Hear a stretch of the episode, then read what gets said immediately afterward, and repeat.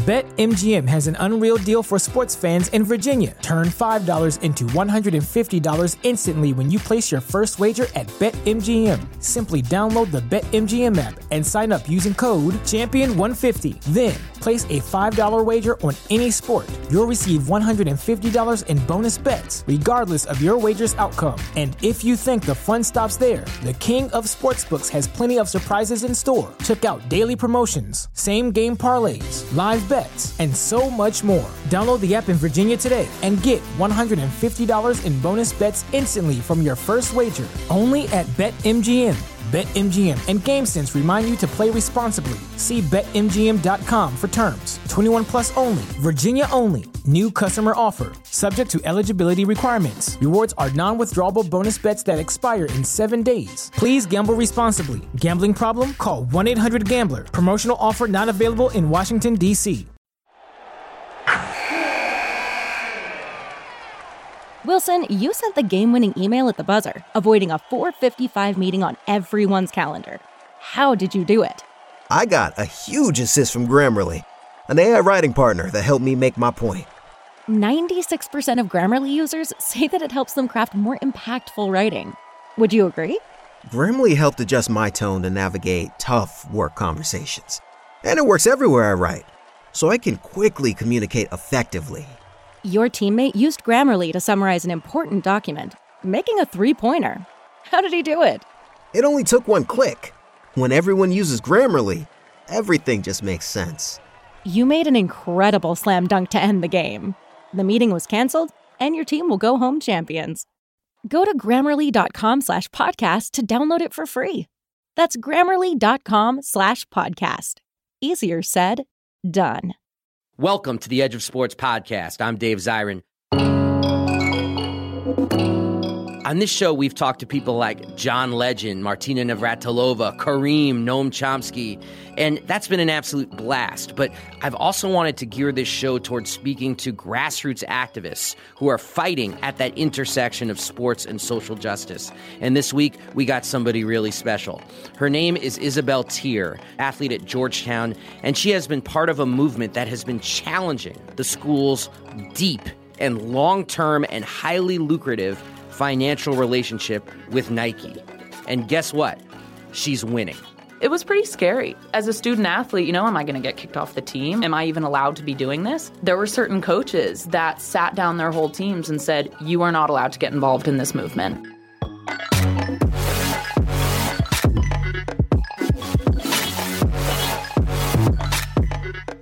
The relationship between Georgetown and Nike is a shifting situation, and we have breaking news about a serious victory that Isabel Tier has been a part of that we're going to reveal on this week's show. I don't even have words. When I when I found out about this, I've been working with a professor, and when he called me in to talk to me about this, uh, we just hugged each other, and I thought we were both going to start crying. It's such a big victory. And later in the podcast, we are going to speak to comedian W. Kamau Bell about his new CNN program, United Shades of America, debuting this Sunday, April 24th at 10 p.m. Eastern.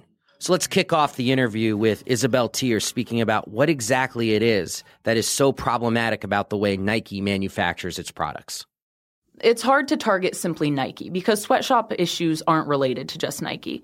The reason that we're focusing on Nike right now is because they've recently uh, said they would no longer allow the Worker Rights Consortium access to their factories. What is the Workers' Rights Consortium? It is an independent monitoring organization that was actually co founded by Georgetown back in 2001 a lot of universities, uh, 186 right now, use the Worker Rights Consortium to go into these factories and make sure their codes are being upheld, their university codes of conduct to make sure that university apparel is being manufactured in the most ethical way possible.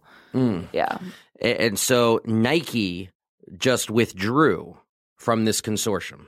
Do we know why they did that? You know, Nike will say that they haven't had a change in policy. The letters they've released, the correspondence they've had with the universities have been along the lines of, whoa, nothing's changed here. But um, that's just simply not true. Uh, Nike has a history of being really cooperative with the worker rights consortium of Nike employees literally driving people from the WRC to their factories, uh, helping them gain access to conduct their investigations and things like this. So this is a change in policy. And Nike is saying explicitly, basically, we don't want monitoring of what could be labor abuses in our factories that make our products.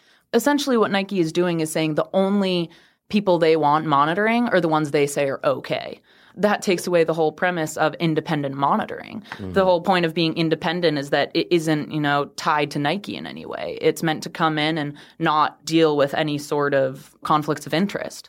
What inspired you to take action on your campus to become an activist around this issue on campus? It all started when I was taking a class and we were going around a circle and my teacher asked us each to look in uh, the tag of the shirts we were wearing. And it's just something I hadn't thought about before. You know, you look at the tags and it's made in Vietnam, made in China, made in Indonesia, made in Honduras, and you start asking yourself why. And so that was the beginning of my interest in these issues. But what really sparked my desire to work with Georgetown was when uh, activist Jim Keady came to campus and gave a presentation about how Nike sweatshop issues really weren't over and I started working with several student athletes. Now, Jim Keady's a former soccer coach at St. John's, is that right? Yes, exactly, and got very involved in uh, Nike sweatshop issues, uh, activism surrounding that, and he just gave a really inspiring talk about this and several student athletes, uh, we got together and we said, We're sponsored by Nike. We wander around every day. We've all of our gear. You know, we got the big swoosh on our shoes, on our jerseys, on everything. Yeah, I, I met some of you guys. You guys are just swooshed out. Yeah. On this campus. I mean, everything that you have, the university gives you all this apparel and you know, Nike is just as big as the Georgetown logo on mm. a lot of the stuff. And you get into weird territory. Who am I endorsing? You know, who am I really representing right now? And if I have a big swoosh right next to my Georgetown logo and my sailing logo or whatever sport it is, what does that mean? And what is this company that I am publicizing so much? So, what have you and your allies, the other student athletes, what, what have you done to raise awareness on campus and what has your goal been? Well, we started out by just having several meetings, trying to recruit as many students and also student athletes as possible. Because as we've seen, you know, student activism is huge on campuses, but also student athletes have a huge amount of power. So it started out when, after the Jim Keady talk, uh, one of the girls I was working with got really fired up and taped over the logo on her Nike shoes and tweeted this picture out. And it yeah, black electrical tape over the Nike. Yeah, it was duct tape. And right. she tweeted this out with several other people on her team, and it, it kind of went viral pretty quickly. Bec- and that just shows how powerful this is. You know, like all of a sudden Yahoo's reporting on it. You got Barstool on it. Barstool wasn't exactly, you know, in favor, but it just showed how much power student athletes have and you know getting these issues to be talked about and raising awareness for them and so that's how it all started with that and then from there we started figuring out you know okay so nike has these sweatshop issues what is our specific goal right because you know you have to have a goal like that it it isn't as easy as saying, oh, well, we're going to tape over our shoes and solve sweatshop issues, you know? It's a huge problem. And so, what's something specific that we could look at? And that's when the issue with the WRC came to light. It was back in October. The Hansae factory, there was a worker strike there.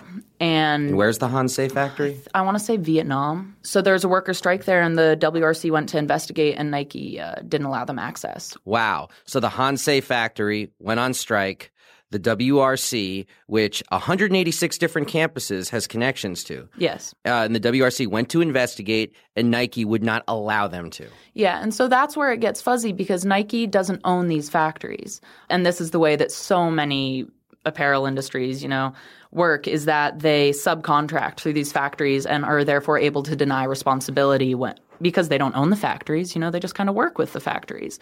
But Nike has the power to get you know, monitoring organizations in there. And in the past, they've really cooperated with the WRC. And so this was a really big change. All of a sudden, the WRC came to do exactly what it had been doing. You know what's so creepy? That's when you say that, what, what rings in my head is that that's what weapons manufacturers say when they sell arms to countries that commit human rights violations. Yeah. They say it's it's not us. Mm-hmm. You know, it's the country. All we're doing is selling a product. Yeah. I mean, that, that's a, that's a very uh, morally dicey kind of reasoning. And I imagine it's difficult to sell morally dicey reasoning to a Jesuit school like Georgetown that proclaims social justice as one of its missions. Is that uh, correct? That Well- there's that contradiction there? Of course, and that's why this was such an issue for all of us. We're wandering around and we go to a Jesuit university that talks about educating the whole person, you know? You're not just there to get a good education, you're there to really cultivate, you know, your soul, like what's going on with, you know, your body, your soul, your mind and everything. I mean, Georgetown's slogan, men and women for others. Mm. And so you have this Jesuit university with these really high ideals. And all of a sudden, we're looking at the things that are going on with the main apparel manufacturer at Georgetown. It's like, why are we supporting this? Why aren't we taking a stand to help these people if we are men and women for others? So your central demand was Georgetown needs to break its connection with Nike until Nike rejoins the WRC. Yes. So we started a group called Athletes and Advocates for Workers' Rights. And we sent a letter to President DeGioia essentially explaining what had just happened, why this was such a big deal, and that we um, wanted Georgetown to break ties with Nike unless they uh, allowed the WRC back in. And this started a very long process working with Georgetown's licensing oversight committee and trying to figure out how we respond to this issue. Now, what was the response of the athletic department when you started to make waves about the connection with Nike? And speak a little bit, please, with that about the historic connection between Nike and the Georgetown athletic department, because it runs pretty damn deep. Yeah, it goes deep. And Georgetown has a very strong relationship with Nike. You know, we have a, a Nike store right in Georgetown with uh, John Thompson's quote up on the wall, all the basketball jerseys from past uh, Yeah, Georgetown players. Just for listeners, that's l- referring to legendary retired Georgetown coach John Thompson Jr. Currently, the coach is John Thompson III. And John Thompson Jr., otherwise known as Big John, he sits on the board of Nike Yes. right now. So the person most identified with Georgetown in the public eye, who I think without question, even more than Bill Clinton, is John Thompson Jr., Yeah. also sits on the board of Nike. yeah, That's does. wild. No, it's uh, and you're taking this on. So you're not just taking on a relationship that exists in 2016 and the WRC issue. You're taking on like 30 to 40 years of institutional power Yeah. at Georgetown. and to, we didn't really realize what we were getting ourselves into when we started this and um, so you know i just want to take a moment to say the response from the athletic department and the response from the university have been kind of two different things Talk about it. and so the athletic department, we had a pretty rocky start with them. One of the girls I was working with, we got called into the office, you know, kind of, why are you doing this? Like, what's the real issue? And um, it, it was pretty scary. As a student athlete, you know, am I going to get kicked off the team? Like, am, am I even allowed to be doing this? And so we started looking at our contracts as student athletes. Uh, what's the code of conduct for student athletes? How am I different from a regular student at this university? And um, what we found was really that we should be allowed to participate in student activism in the same way that every other student is. We aren't athlete students, we're student athletes. And it was really hard when there were certain coaches that sat down their whole teams and said, You are not allowed to get involved in this movement. And can I tell you, I, I've had that independently verified from other people since you told me that when we spoke a couple of weeks back. Mm-hmm. And that to me is so stunning. And I want to highlight that in like huge, huge, like fluorescent magic marker here because you are a student on this campus and you have coaches who allegedly are supposed to be educators mm-hmm. telling you not to speak about issues with other students. Yes. That seems like a stunning impingement on your basic rights as students, not to mention the basic mission of what it means to get an education. Yeah, it's it was a huge issue starting off this movement because as a student athlete, you're sitting there and you're trying to reach out to other peers, being like, this is something we should care about. We wander around decked out in this gear every day. And you walk up to your friends who are on different teams and you say, hey, will you get involved? And they're like, you know, I care about this, but my coach won't let me. Mm. And that's really hard because they want to get involved, but what happens when you're forbidden from having a voice simply because you're an athlete? What happens when you're kind of intimidated into, you know, not being able to speak out freely? And that was, and one of the reasons that I've been able to really continue with this movement is my coach has never told me I couldn't do this. You know, he, um, Which probably has something to do with the fact that it's a non revenue sport, too, yeah. right? I mean, probably, but also he he recognizes my my right to have a voice and participate in student activism on campus. And I just want to highlight that again because I want people, my listeners out there, imagine being 19 years old and having one group of adults who you're there to learn from tell you, question your the tags on your clothes, question what's around you, think about the world. And then you have this whole other group being like, shut up and play. Mm-hmm. You know, mind your business, keep quiet, keep those checks coming. That must be, I think, really difficult especially once again, it's like you're 19, you're trying to figure out the world. Maybe you're away from home for the first time and you've got two entirely separate messages from people that you're supposed to look up to. Yeah. No, and, and the thing is, is that student athletes definitely have an interest in social issues and activism. I mean, the basketball team uh, went out to warm up, I think about a year ago, wearing um, shirts that said, I can't breathe, right. referring to the whole Eric Garner situation. And so people do want to talk about issues and and activism. And so it was really frustrating when we looked at this issue and it was like why is this being so shut down? That's interesting too that you raised that because it speaks to where the invisible line is mm-hmm. as far as what you can or cannot cross. And it's like if you have um, athletes particularly um, black basketball players uh, like of the highest possible cultural caliber people like lebron james derrick rose carmelo anthony wearing i can't breathe shirts that creates space for Georgetown athletes to do that. So police brutality you can speak about, mm-hmm.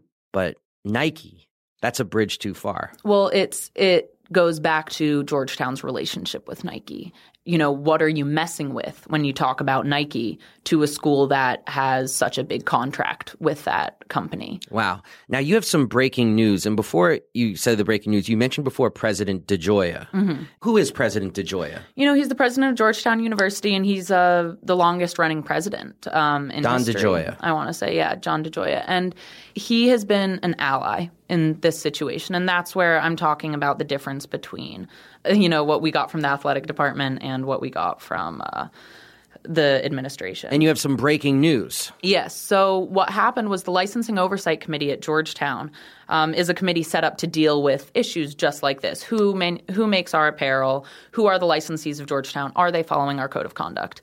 And what came out a while back was that Nike was the only licensee of Georgetown that wasn't required to sign our code of conduct, which is a huge deal. For the past, you know, 15 years, they've been held to a different standard than all the other licensees.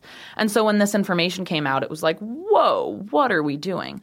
And so the licensing oversight committee really took this seriously and passed a recommendation to the university's administration and to the president saying, we will not be renewing our contract with Nike unless uh, they sign our code of conduct and bring themselves up to the same standard as other licensees in regards to the collegiate licensing companies' contracts. Wow, and this is just uh, at the end of last week. Yeah, this is very recent. It's so no response yet from Nike, no response yet from the Thompson family, no response yet from the athletic department. No response yet. We're That's still huge. waiting. Yeah, and then the other thing that happened, which is just as important, was that one of the other recommendations was DeGioia send a letter to Nike stating our support for the Worker Rights Consortium. This is an organization we helped found.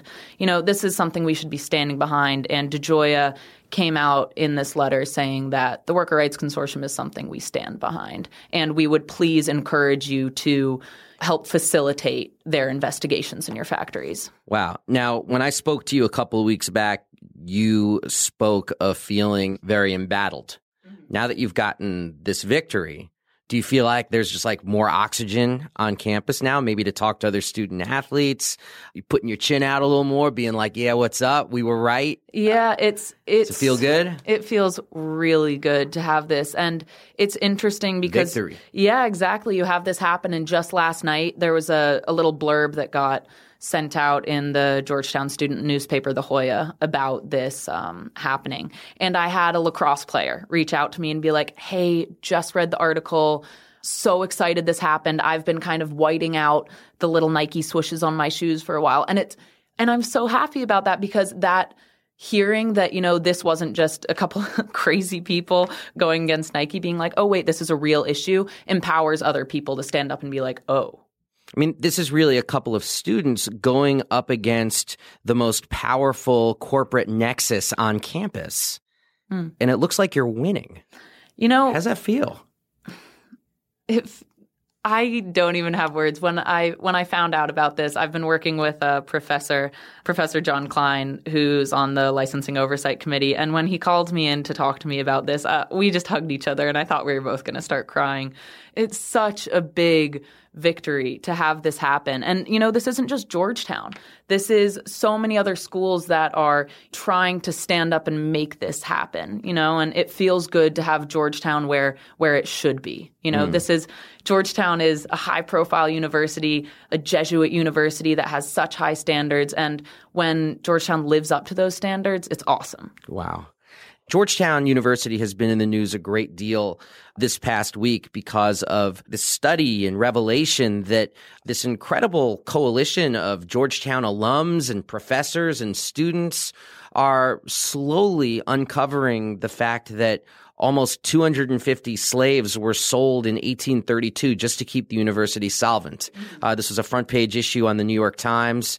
Is there any connective tissue between what seems like a thirst for reconciliation and and racial justice on campus with what you are trying to do in terms of making the school more accountable because I imagine it would be pretty contradictory for President DeGioia to be like we're committed to righting past wrongs and oh by the way Nike's awesome. Mm-hmm.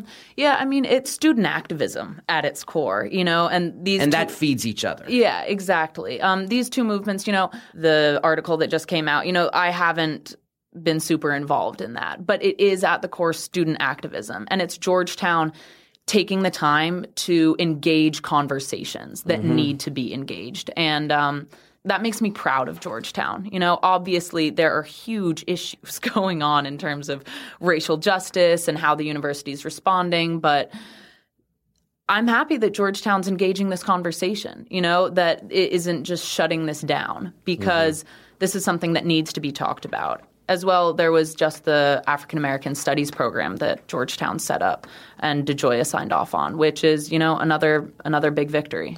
Yeah, and changing the name of uh, campus buildings, right? Yeah, the campus buildings, Mulledy Hall, um, which was named after the president of George, Georgetown who helped sell the slaves, there was a big sit in in the president's office to change the name of this building, and uh, that happened. And they the, won. Yeah, those student activists made that happen, and it's now called Freedom Hall. Wow.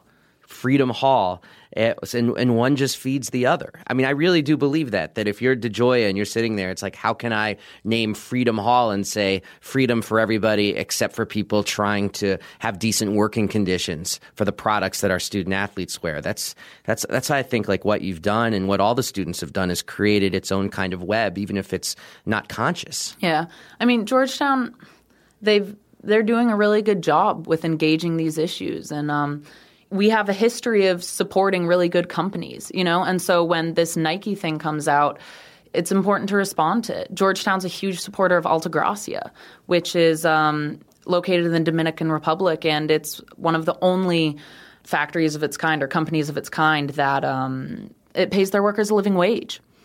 And so how do we, you know, support that so much and then at the same time we're putting Nike above them, you know? I don't know if you're familiar with who uh, Darren Rovell is.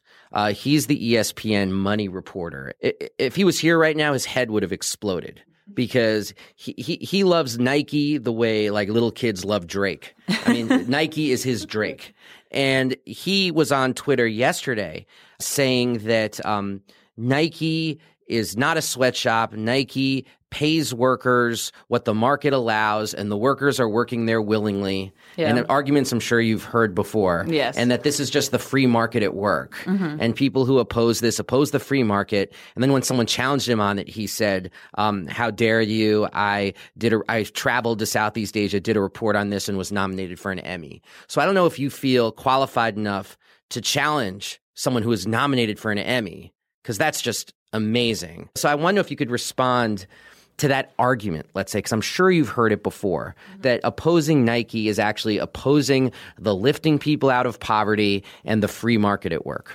You have so many people saying things like that. And when you actually do research on these issues and you look at it and you go and you study and you talk to the people, you know, we had a, a Nike worker come to Georgetown and speak to us and tell us about the conditions she was working in And that changes your perspective. All of a sudden, you sit there and you say, you know, this doesn't have to be happening. This isn't something that is just the way the world works. This is based out of greed and selfishness, and all humans deserve dignity in work. And so when you have this woman come to Georgetown and sit there and talk about, you know, her 16 plus work hours, her poverty wages, you know, her everything like this, you all of a sudden say, why is a multi billion dollar corporation claiming that this is just how the world works. And then you talk to this woman who's not really able to afford food for her family. It just wow. it doesn't line up. So so you're saying that a worker at a Nike factory might know more than the money reporter for ESPN? Well, yeah, you just look at the difference between those two people. You're you're making a lot of money reporting for ESPN. What gives you a right to speak about the life of this impoverished woman from Thailand, you know, that is being exploited by a multi-billion dollar corporation?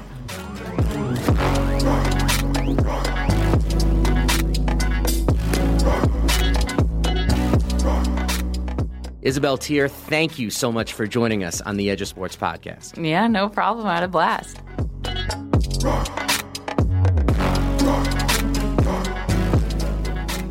And now we're going to speak to friend of the show, comedian W. Kamau Bell, about his new program on CNN called United Shades of America, which debuts this Sunday, April 24th.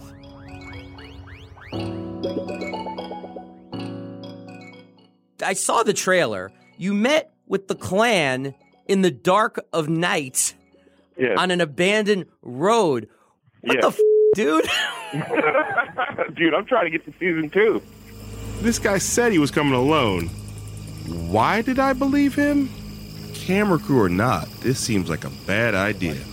Is there like insurance issues with this? I mean, you know what? There was a lot of questioning and talk about that, and a lot of like, there was a lot of hand wringing, but not so much hand wringing that they didn't allow me to do it. You know what I'm saying? And and I've met your wife. She likes you. You know, she wants yeah. you around. What did she think? I mean, there was there was definitely my wife, my mom, my dad were all like asking questions about security, and you'll really appreciate this. They said we've hired you a security guy. He's an ex LAPD officer, and I was like, okay. Now, who's my security for my security? Oh man, you were put here to protect us. but who protects us from you, dude? So, so you're you're in an LAPD Klan sandwich in a, yeah. in a dark night.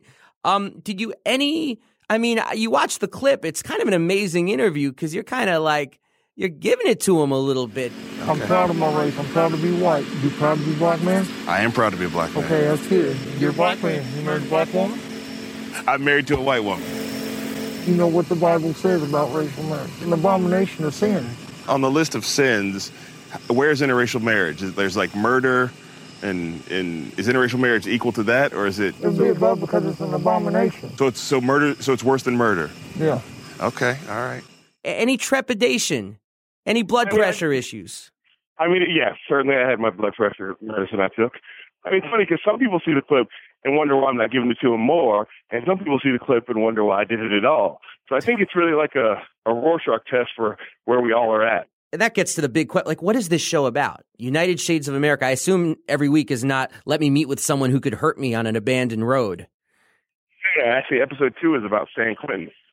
We wow. go to, i go to i spend several days behind them not i'm not in san quentin but i spend several days with men who are who are living in san quentin. So it's really just about me challenging myself to go places that I wouldn't expect or that I don't think I should go.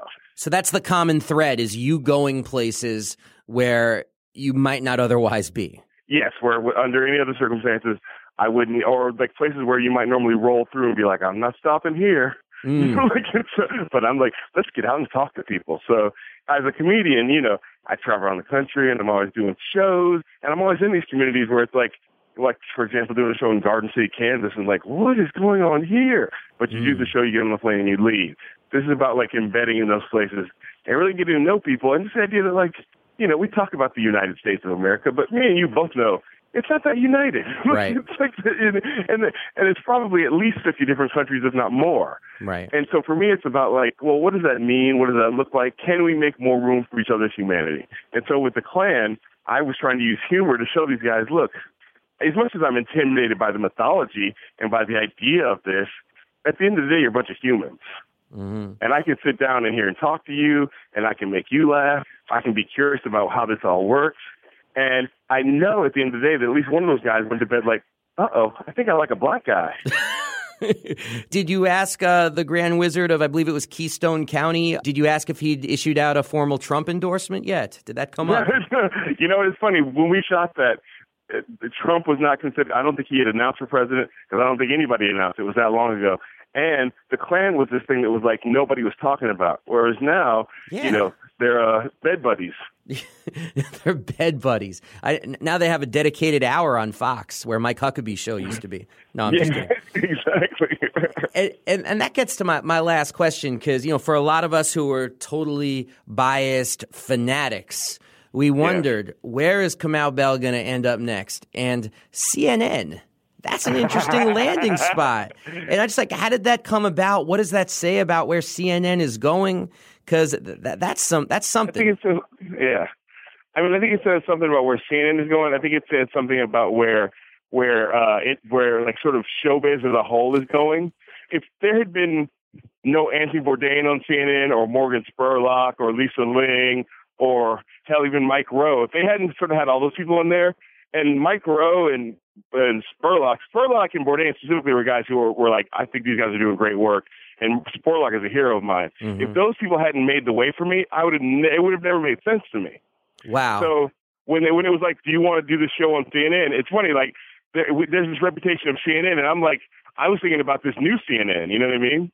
Mm-hmm and as, as opposed to the one that everybody else is thinking about. And I think CNN is actually working hard to refresh the brand and and create a new thing, and they've had success. I mean, Bourdain has brought them a boatload of Emmys. You know, yeah. like, so like I think that getting the opportunity to work on a show that I wanted to make, and also CNN was not a really difficult production partner. And at the end of the day, you know this: if somebody's going to give you money to do something and they're going to let you do it the way you want to, hell yeah, that becomes super creatively important in a way that you don't think about before you start getting involved in show business. No, no, no. The, the, the, everyone's dream is to be Muhammad and have the mountain come to Muhammad, not exactly. to have to go to the mountain. And you and got thanks to, thanks to totally biased. I I may not have a mountain, but I got like a like a, I got like a dune like I got, a, I got a little, I got, I got a hill. So yeah, right. you got a hill to live on, and I, yeah. as opposed to die on. And I, I gotta, yeah. uh, God, thank God, I'm glad you're okay. That's my way. Like yeah. I saw the preview, and I'm like, I just want you to be okay.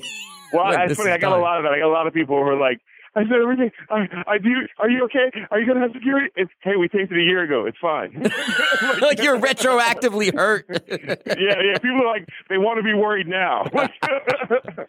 and and last question: When I first heard the show United Shades of America, I had a brief moment where I thought you were the new spokesperson for Benetton. Uh, is that is there any kind of tie in there? well, I never bought the Benetton clothes, but I always like the way those Benetton ads look. No, it, it's it's it's a dope name for a show. The show looks amazing, and I'm serious, man. Like wait if, it, if this Game of Thrones to me, Game of Thrones, man, that's just dust on my shoulder. I am so psyched for Uni- United Shades of America. Congratulations. Well, thank you, David. Anytime, and thank you for having me on. And hopefully, I can come in and do a longer bit sometime. Thank you, Kamau Bell. This Sunday, 10 p.m. Eastern, United Shades of America, CNN. You don't want to miss it.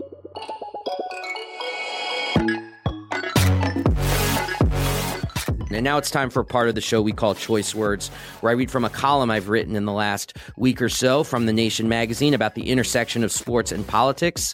And sometimes I go off and just speak about things that are on my mind as I'm reading it. And if people want to, they can follow along at a link in the description of this podcast. This week, the column is about Steph Curry and the North Carolina law HB2. So, Steph Curry.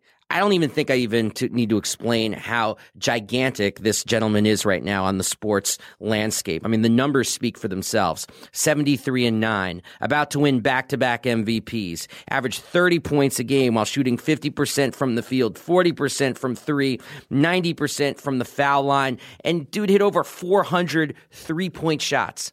In baseball terms, that would be like somebody setting the home run record with like 130 home runs. It's unreal. Now, Steph Curry is also from Charlotte, North Carolina. And given the laws passed aimed at codifying discrimination against LGBT people, and given that the NBA All Star game is going to be in Charlotte in 2017, it's only natural that Steph Curry would be asked repeatedly to comment on this legislation. Now, after initially declining to weigh in, Steph said the following. He said, I knew I would be asked about my views on the situation in North Carolina and potential ramifications on next year's All Star game in Charlotte, which I hope can be resolved. While I don't know enough about the North Carolina law to comment more fully, no one should be discriminated against. My faith and beliefs have always been the bedrock of my life. As a Christian, I am taught that we are all equal in the eyes of God. So I treat everyone the way I want to be treated, fairly, justly, and equally. I hope that is how we all treat each other. End quote.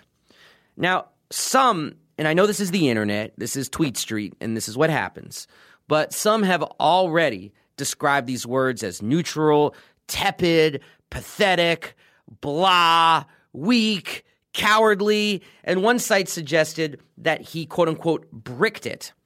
I would argue that all of these analyses are so idiotically wrong-headed and in some respects actually express the worst aspects about what it means to try to build movements for social justice online.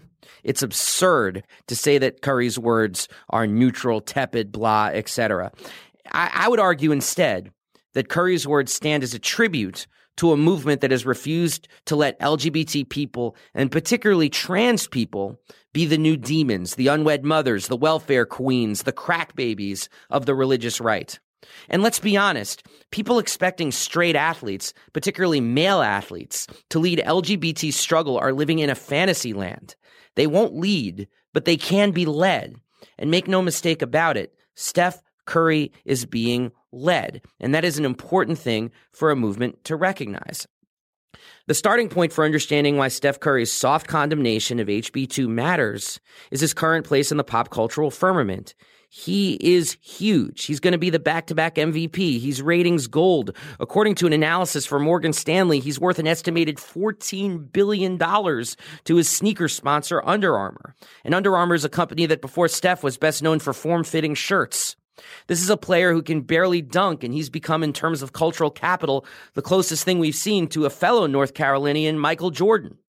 Now, given all of this, it was not surprising that Curry's first words on North Carolina's wall were milk toast, and they were. There are now corporate pressures on Curry to be the bland pitchman of advertisers' dreams. Add to that the fact that Steph Curry is a Pentecostal Christian whose church in Charlotte houses a preacher, as reported by Bob Silverman, who rails against, quote, the homosexual lifestyle and said that the Supreme Court's decision to strike down bans on same sex marriage made him sick to my stomach. That's Steph Curry's church. And then you have the pressure that 2017, the games in Charlotte, that's supposed to be Steph Curry's hero homecoming. All of this made Steph Curry saying something progressive or useful about as likely as him winning the slam dunk contest. And that's why his comments that, quote, no one should be discriminated against matter. These are powerful words and certainly stronger than anything Michael Jordan has ever said about anything. Now, I strongly disagree with the Sporting News analysis of these comments, which read, Quote, no matter how Curry answers those questions, he won't win. There'll always be someone who doesn't agree or says Curry is wrong. For now, all he can do is maintain neutral ground. This is poppycock to me. There's nothing neutral about a Pentecostal NBA player with a massive platform going against his church and saying no one should be discriminated against. In fact, doing so is useful for people like North Carolina NAACP leader, the Reverend William Barber, who's calling for sit ins in the state capitol against these laws and attempting to build a movement of solidarity linking LGBT issues with black civil rights. Of course, Steph's words are not as hardcore as the ones we've heard from Charles Barkley or Pistons coach Stan Van Gundy, who've called for the All Star game to actually be moved out of Charlotte ASAP. But I would argue that the words of Steph Curry matter a hell of a lot more, especially to young people. And above all else, they're a tribute to the work done by LGBT activists and allies. The politicians of North Carolina, in attacking trans people in particular, misjudged the amount of groundwork built by LGBT people to fight this kind of garbage. The 90s are over. In 2016, Pentecostal superstars call for the end of codified discrimination. And that means it's getting better and we should recognize that.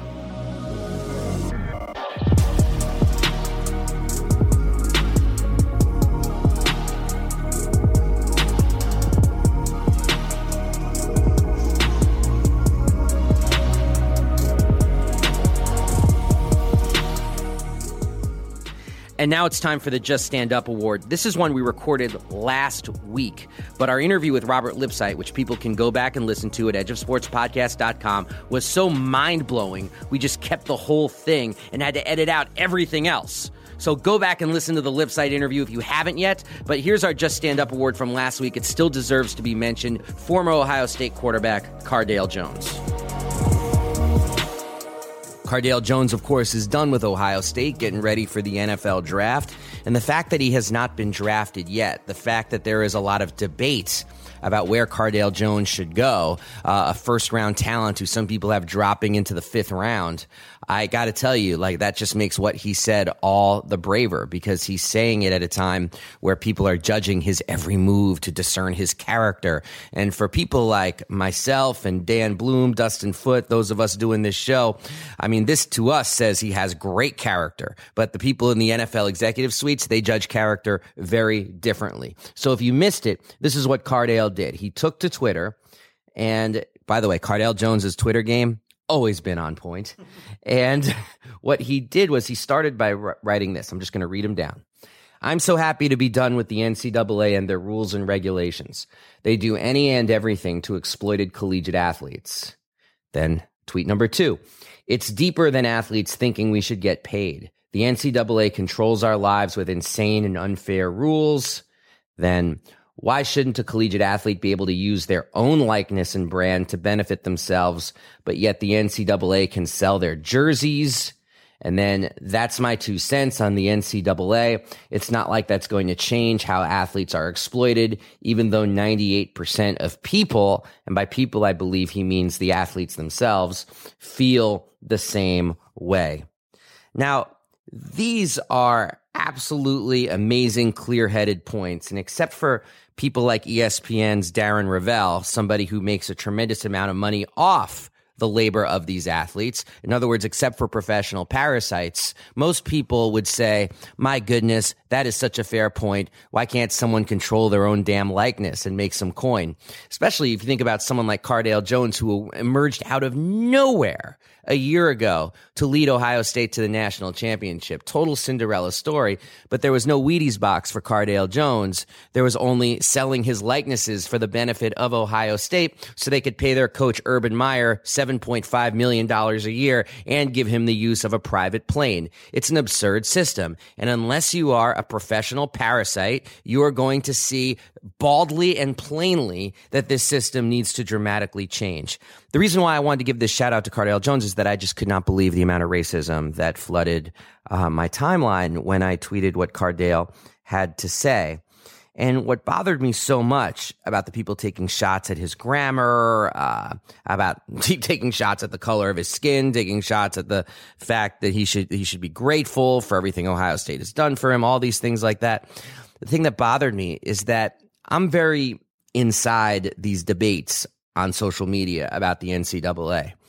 And what I've noticed is that when people like Taylor Branch or Patrick Hruby, I mean, people who are really respected thinkers who oppose the NCAA and what they stand for, when they make their arguments, people argue with them, certainly. But here's Cardale Jones, somebody who actually lives this system somebody who grew up in poverty, somebody who became an NCAA sensation, someone whose labor was utterly exploited at Ohio State to the tune of millions of dollars. Here's Cardale Jones. And he's also having the courage to talk about this before the NFL draft. And instead of people giving that more credence, they're giving it less. And that to me gives away the game about how people view college athletes. Because as much as I love Taylor Branch, as much as I love Patrick Hruby, I could totally understand why the response to them could be, well, you didn't play the game. You didn't play D1 football. Who are you to say that it's exploitative? But now here's Cardale Jones saying, I did play. I won a national championship. Not only am I saying it's exploitative, but 98% of my people agree. That should be the SmackDown argument of all SmackDown arguments. That should provoke respectful silence or just the click on the RT button on your Twitter. That's what it should provoke. But instead, it provokes hatred and vitriol. And that says so much about this system. That says so much about why Taylor Branch says that college football has quote unquote the whiff of the plantation. And that's why people like Dr. Harry Edwards, who people can listen to on a back episode of Edge of Sports, has been calling out this system for 50 years. So, Twitter, racist, anti Cardale Jones folks out there, guess what? All your responses are doing is giving the game away.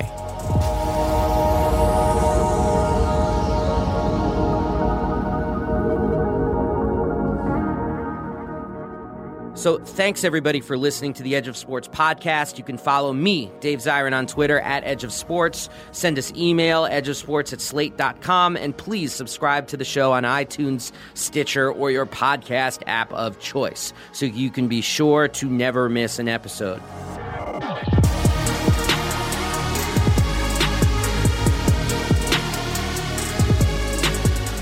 Last week, as mentioned before, we talked to the longtime New York Times sports writer and ESPN ombudsman Bob Lipsyte, and it was off the chain. So be sure to go back and hear that show if you missed out. Edge of Sports is produced by Dan Bloom for the Panoply Network. Our intern is the great Dustin Foote.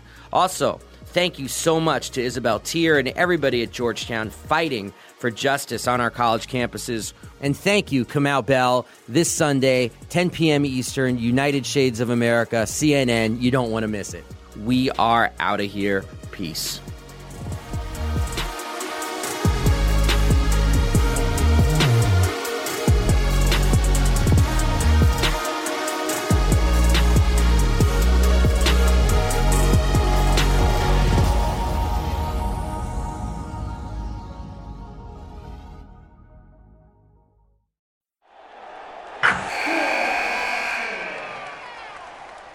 You sent the game winning email at the buzzer, avoiding a 455 meeting on everyone's calendar.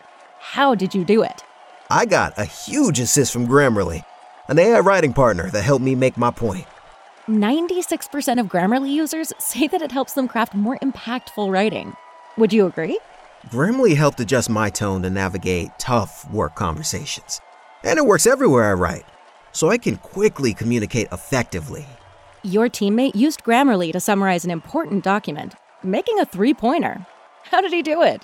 It only took one click. When everyone uses Grammarly, everything just makes sense. You made an incredible slam dunk to end the game. The meeting was canceled, and your team will go home champions. Go to grammarly.com slash podcast to download it for free. That's grammarly.com slash podcast. Easier said, done.